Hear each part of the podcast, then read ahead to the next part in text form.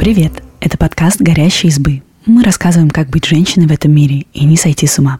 В этом выпуске мы расскажем, что делать, если вы сильно потеете.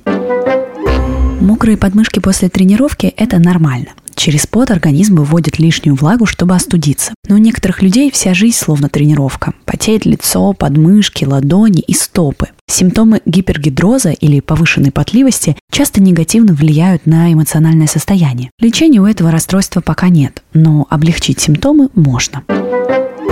Какое потоотделение считается нормой? Все зависит от ваших индивидуальных особенностей и интенсивности физической нагрузки в течение дня. Среднее нормальное значение – 500-600 мл в сутки. Столько пота испаряется с поверхности кожи в течение дня при погоде плюс 20. Потерять около 3 литров пота в жару и при интенсивных упражнениях тоже в рамках нормы. Ориентируйтесь на свои ощущения. Если одежда в течение дня остается сухой, а потеют только подмышки, когда становится жарко, то все окей. Вспотеть в жару – это нормальная реакция организма, переживать не о чем. Но потливость вне зависимости от погоды и времени года, в покое и даже во сне – возможный признак гипергидроза.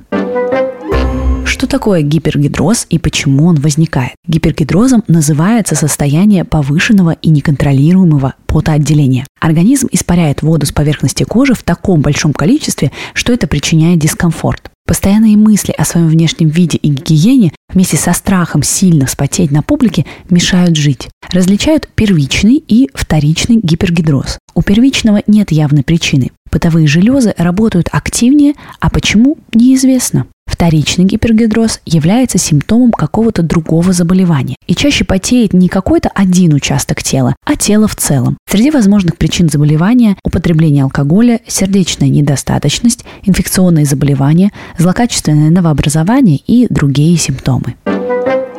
Когда нужно обратиться к врачу по поводу потливости? Если вы сильно потеете и это мешает вам жить, работать и спать, обязательно проконсультируйтесь с врачом-терапевтом. Во время беседы он постарается определить причину вашего состояния. Если это вторичный гипергидроз, устранить потливость поможет лечение основной болезни. Вас могут направить к врачам узкой специальности – эндокринологу, пульмонологу или неврологу. Если установить причину не получится, скорее всего, это первичный гипергидроз. Первичный гипергидроз вылечить пока невозможно, но работать над уменьшением симптомов можно и нужно.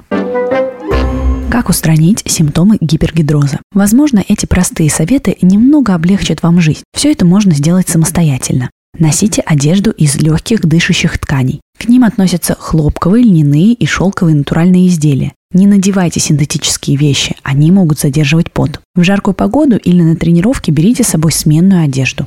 Чаще ходите в душ. Дважды в день минимум. Используйте мыло и гель для душа с пометкой «для сухой и атопичной кожи», чтобы не повредить эпидермис. Гипергидроз сам по себе повышает риск развития инфекции на коже на 300%. А если кожа будет сухой, добавится и раздражение. Спасибо, что послушали этот выпуск. Подписывайтесь на наш подкаст, пишите в комментариях о своих впечатлениях и делитесь ссылкой с друзьями. Пока-пока!